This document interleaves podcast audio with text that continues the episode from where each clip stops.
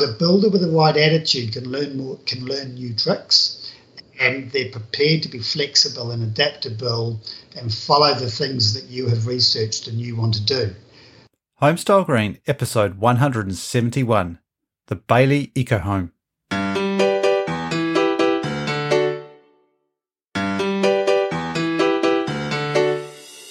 G'day, welcome back to another episode of Homestyle Green. This is the podcast dedicated to inspiring people to make a better place to live. This week on the show, I have Russell Baillie, and I've known Russell for a few years now. Been following his progress on his Facebook page and going to visit him on site a few times.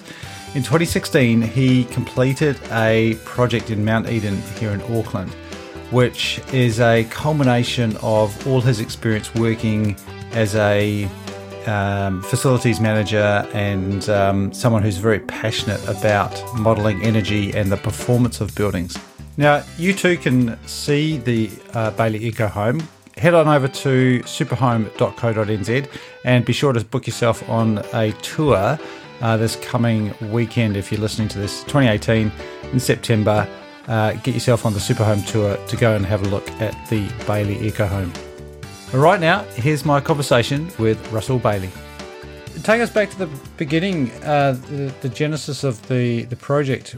Why did you start out on the project in the first place? Um, came home after a long time overseas, uh, starting a family, um, wanting to have a, a nice, warm, dry, healthy home. Um, been and after I'd been home for a few you know, usual sort of thing, newly married and young kids and not a lot of money, so it mm-hmm. took years of of renovating and upgrading other houses to get a bit of money behind us. Yeah. And during my professional life, I'd been constantly promoting energy efficiency, and then professionally, it had evolved from energy efficiency wider into sustainability. So there, it was a combination of wanting to build the warmest, driest, most comfortable home for the family and the, yep. the healthiest home for the family. Yep.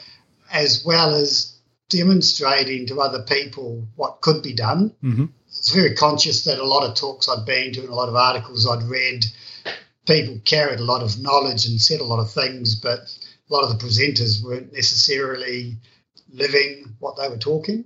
Right. Um, a bit like and, me. and, and Auckland being a small town and New Zealand being a small place, yeah. I thought it wouldn't be that flash for me to build a brand new house and not put into practice everything I've been preaching about for a yeah, decade. Yeah, yeah, yeah, So, so why bit, why uh, did you did you look at renovation options? Um, we had renovated a couple of houses prior to building the new one. Mm-hmm. Um, and when we had renovated, we had put maximum levels of insulation we could as opposed to code minimum. And we even had one villa where we had to take some wall linings off because uh, we were putting a fire, a, um, a much more efficient fireplace than the old open fire. Mm. And we filled the wall cavities behind the fireplace with bricks to add thermal mass into the house yep. in a few unique places. Um, so, and that particular villa ended up with a wetback on the fire and solar hot water panels and a, you know, the most water efficient fittings we could get at the time and the, and the most energy efficient lighting that we could get at the time. Yep. Um, so we, we'd done that, and then um, there was I guess I was being a bit greedy and wanting to aspire to a bit more. And the, the new home seemed to be the easiest way to incorporate absolutely everything I wanted to do. Right. Um, and because this was around the time of, um, I was at the Green Building Council at the time, and I remember, um, I think you, when you first get in touch with this, this was around the, the early days of of Homestar as well, and that became a bit of a target for you as well, didn't it? Correct. Uh, Homestar was at version two at the time. Uh huh. Um, so when I, I, think we're up to version four of Homestar now. Right now, yep. So I think I've got the I think I've got the longest standing registered Homestar project that's paperwork yet. Yeah, yeah. Uh, so how would you describe the house? Because it's not a passive house. You, it's not a yet a Homestar house. Um, it's been known as the eco uh, as the Baillie Eco House. Uh, uh, how would you describe it? Um, when people ask about the house, so so when you say it's not a passive house, it's it's not a house that complies with the passive house standard. Mm-hmm. Um, but if you break that down into two words, passive and house, yes, it is a passive house uh-huh. because it is passively heated and cooled by its external and its internal environment. Mm. It requires no space heating. It requires no mechanical cooling. It requires no mechanical ventilation for the house always to be comfortable. Yep. So, regardless of how cold it's been in the last three winters or how hot it's been in the last two summers, um, we've always had the most comfortable house that we've ever been in Yep. without needing to resort to external energy sources or external technologies to, to keep it comfortable. Yep. So so it has it is passive in that terms. So it's and and the key the key starting point there is designing for the sun, which also refers back to your earlier question about why build new. Um, Mm. building new, we could actually build so that every house, so that every room in the house faced north. Yep. So it took us a very, very long time to find the ideal section to build on. Um, we'll come back to the location later on, but every every single bedroom, every living, lounge, kitchen, dining, occupiable area, they all face north. Yep. Um, the and on the south side of the house, we have the garage, we have bathrooms, we have stairs, we have laundry, um, but no no rooms that people are meant to spend any time in. Yeah. Yeah. And you, you mentioned uh, no mechanical ventilation. So that's significant because you did you get a, a blower door test done on the house or not? I, oh, sorry, I'll, um, I'll, I'll clarify that. I'm a I'm a mechanical, I'm a heating and ventilating and air conditioning engineer from background. So, so my definition of no mechanical ventilation to keep the house cool is a bit different to other people. Right. Yeah. So, mechanical ventilation, of course, we have um, a kitchen exhaust system. Yeah. Absolutely essential. So, all of those essential things for moisture control in the house. Yeah. Yes, we do have fans for that. Um, we have a, as I said, a kitchen kitchen exhaust system, um, naturally vented to outside, and we have a a Zehnder heat recovery balanced ventilation system. Uh, right. So you do have the Zehnder. I couldn't remember if you, you had one or not. Correct. And so, for those that aren't familiar with that type of system, it's it's not a fan in the box on the roof. It's a it's a nicely constructed unit with two fans and a couple of filters and a heat recovery box inside Yep. it. And they draw cool, fresh air in from outside the house, take it through the heat recovery module where it gets warmed up by the air being discharged. We supply that air into all of the bedrooms.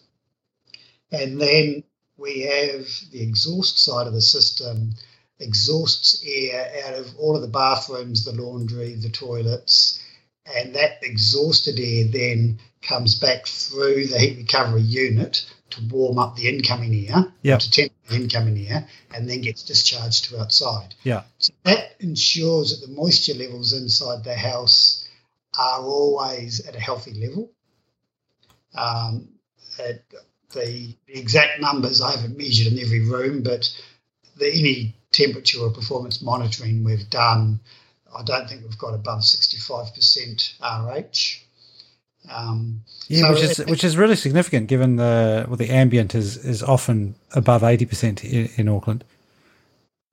Yes, and so I'll, pro- I'll probably need to go back to my data logs to look because whenever I've done data logging, I've been focusing on the temperature side of it. Mm, mm. Which you have done. Uh, I mean, people should go and have a look on the. I'm just scrolling through some of the, the previous posts on the the Facebook page because that's really the the best um, history of the whole project, and you've done some some great analysis of of all the energy and the temperature over that time, and so some really interesting stuff there. Like you say, it's your it's your background, but it's it's your passion as well, which comes through and uh, I think there's some really useful information there from people can see how it's actually performing. Indeed. And so, so some of the some of the graphs are obviously a bit small when you're on the Baillie Eco Home Facebook page. Yeah. Um, but uh, a couple of key numbers in there. One, we've had a couple of days when there's been frost on the ground. I, Yeah. I know, I know Yeah. most people south of the Bombays don't believe it gets that cold. but we It have does. had It does. we have had ice on the car windows Mhm. and had frost on the ground. Yeah. And the closest NIWA monitored weathering station had 0.2 degrees Celsius Yep. at seven o'clock that morning or at six o'clock that morning. Yeah. We had 17.5 degrees Celsius inside the house. Yeah. Yeah. I, I, I think it was I think it was one of your posts which highlighted the fact that really good homes, their um, their monitoring is actually really boring because it's doesn't move much. It's only really crap houses like my 1950s leaky uh, timber house where you get these really interesting ups and downs on the inside because it's just following what's happening outside. Indeed, indeed, it is. Um, it is pretty stable. I, I do have one very, very spiky internal temperature graph, um, and that was a lesson in where not to put your temperature sensor. Right. Um, it was I had it in one of my daughter's bedrooms for a, for a couple of weeks, Uh huh. and I thought it was out of the direct sunlight. But after I downloaded the data, I realised that either it was in the direct sunlight for 30 minutes a day, or she came home from school during the same 30 minute period every day and blew the hot hair dryer on it, right. hair something. Yeah. Yeah. Just had these, just these 30 minute sharp peaks. And Yeah. Yeah. it can be explained as the, the sun was shining directly on the temperature sensor at the time. Yeah. Yeah. Which had a black plastic outer case. Before we go on, I'd just like to say a quick thanks to ProClimate, who helped make this show possible. ProClimate's air tightness and weather tightness building systems, in combination with effective insulation and appropriate ventilation, create energy efficient, low allergen emitting, comfortable, healthy buildings. ProClimate's patented systems also ensure the long term effectiveness of insulation and the structural durability of the building by protecting it from moisture damage, thereby making sure your healthy, energy efficient, and eco friendly environment remains that way for years to come. Check them out at proclimate.com.au or proclimate.co.nz. Proclimate, and the insulation is perfect. So speaking speaking of monitoring, were you you'd done some modelling uh, at the at the outset, the design stage? How closely is it performing to what you um, predicted? Uh, very closely. So, um, so Joe Woods, Yep. um, from the Zero Energy House in Point Chev. Yep. She was working for um, Dave Fulbrook at E Cubed at the Yeah. time. Mhm. So I commissioned them to do the thermal modelling of the house whilst before we finished the design because I wanted the thermal modelling to influence the design Yeah. um, not the not the wrong way round. Yep. Um, to to be honest, that's a I should go back and check that stuff again, Matthew. From the from the original thermal modelling, the upstairs floor was still a timber floor, and when we finally built the house, it had a concrete floor upstairs. Why was that? Pete, the engineer and the architect's interpretation of what the council would insist on for the areas of green roof that we have. Right. Oh, So- that's yeah, right. Because you got extra loading because of a a green roof. It was actually it was nothing to do with structural loading at all. It was to Ah. do long term potential movement of timber. Oh, So- okay. So the upstairs of the house doesn't cover the full floor area of the downstairs of the house. So some parts of the house are just single story. Yep. And those parts of the house that are just single story um, have got green roofs that are about to be planted hmm um, on them, and then the the, the, the three bedrooms upstairs, um, and the upstairs hallway and an upstairs seating area um, can look out on the green roofs. Yeah. Um, so the engineer and the architect both said if we did it in timber, the council would say that there's a chance over 50 years that the timber would move Mm. could stress the waterproofing membrane, and then the house could leak. Yeah. Yeah. So it was just deemed easier at the time to do the whole thing in concrete, which actually opened up some other design avenues for us with regards to how we treated the um, inside aesthetics downstairs. Right. Right. You kind of had a, a bit of a dream team uh, on on the job, um, built by by Dave Anstis. Absolutely. Um, so I'd actually picked so Dave Anstis and his company is called Eco Construct. Yep. I'd come across Dave. Not sure where I first met him, whether it was at New Zealand Green Building Council events or whether it was through Eddie Van Uden, Yep. who's a, who's a design drafty. Yep. Um, but I'd come across Dave and I'd had a number of conversations with Dave, and Yeah. I basically decided, kind of four or five years in advance, that he was going to be the guy. Yeah. that. Which is about how long you need to book him now because he's the, he's that popular. He was Oh, doing he was doing eco building before eco building was was trendy. Indeed, and both overseas, and he spent a lot of time. Mm. And he came home and he was quite disappointed in the quality of things that were going on at home here, and he Yep. was trying to up the game to the international level. Yeah. But it was it's really anybody thinking of doing their own project. It's really important to get a builder with the right attitude. Yeah. Yeah. Yeah. More so the attitude of the builder than the current skill set of the builder. Uh huh. Because a builder with the right attitude can learn more, can learn new tricks. Yeah. and they're prepared to be flexible and adaptable and follow the things that you have researched and you want to do. Yeah. Yeah. Versus a builder who's not that flexible Yep. and kind of, nah, mate, we're, we're not going to do it that way because we've always done it this way Yeah. instead. Yeah. Um, So true. So true. very, very disheartening for the design professionals out there. Um, speak to speak to architects, speak to lighting designers. They put a lot of effort in with a customer, with a client, and a home, and then their mate recommends a builder, and the builder goes, "Oh, no, mate, you don't need that," Yeah. and then and then a, and then a big chunk of the architect's value is lost, and then the electrician comes along and says, "Oh, I can get you a fitting like that for half the price." Yeah. It's one tenth of the quality. Yeah. It doesn't have the same colour conditioning, and it doesn't have um, other aspects to it like that. So, so it, it is. You need to look at your design professionals as an investment in the long term, not Mm. as a cost at the upfront stage of the project. Good advice. Just uh, before we finish up, what what's one thing that you would maybe do differently next time, and and one thing that you've been pleasantly surprised by? Um, there's a number of little things Mhm. um, for differently next time because you'd be a pretty rare person if you didn't learn something during a project like this. Mhm. Um, so, for example, half after the about a quarter of the way through the build, or halfway through the build, we decided to reorientate the upstairs master bedroom with regards to the ensuite and the wardrobe and that sort of carry on Right. and that meant moving the bedhead wall out half a metre. Uh huh. I didn't think it was a drama. Um, bedhead wall originally was an exposed concrete block wall. So Yeah. this is an upstairs an internal concrete block wall, Yeah. which was directly above a concrete block wall downstairs. Ah, right. Um, unfor- and and it was on an upstairs concrete slab, and there were concrete beams. It was a rib and infill system. hmm Um, but the engineer said, no, that's too far. That wall can't be concrete anymore. So that's now a, um, a timber bedhead wall.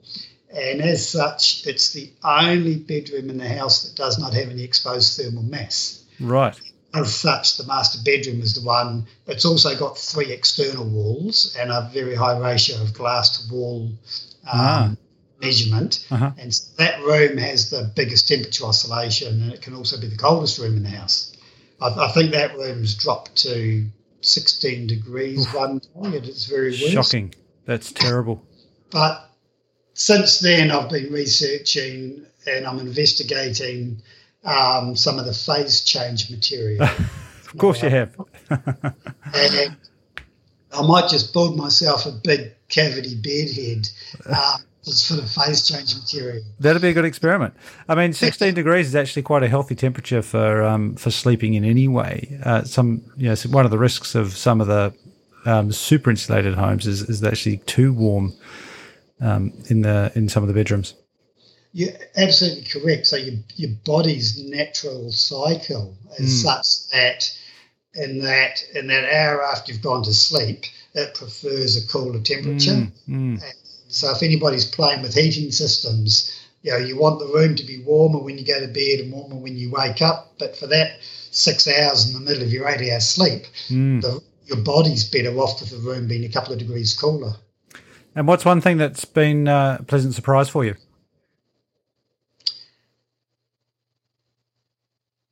Just the general success of the project. Mhm. Um, I, I can I can honestly describe it as a modern and contemporary house to everybody else's vision, but it's Yeah. actually green under the skin. Yeah, yeah, and and it, it, I, I definitely encourage people to go and look at the, the Facebook page because you, you've captured all of the breadth of the Homestar attributes in that, from your waste management through the planting and um, your choice of materials. It's it's a great journey, and you've gone over and above just energy efficiency and, and health and comfort there. It's um, you- you've incorporated so much, and I'm I'm really pleased that you are willing to, and your family willing to open it up and let others come through.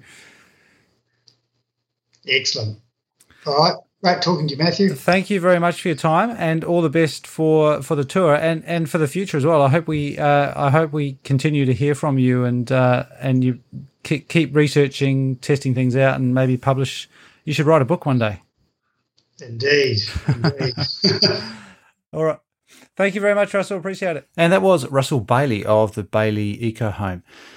Now, I really encourage you to go and have a look at all the posts that Russell's done over the last few years on Facebook. Just look up Baillie Eco Home, or you can head on over to homestylegreen.com forward slash 171 for the show notes of this episode. And I'll put a link there to his Facebook page.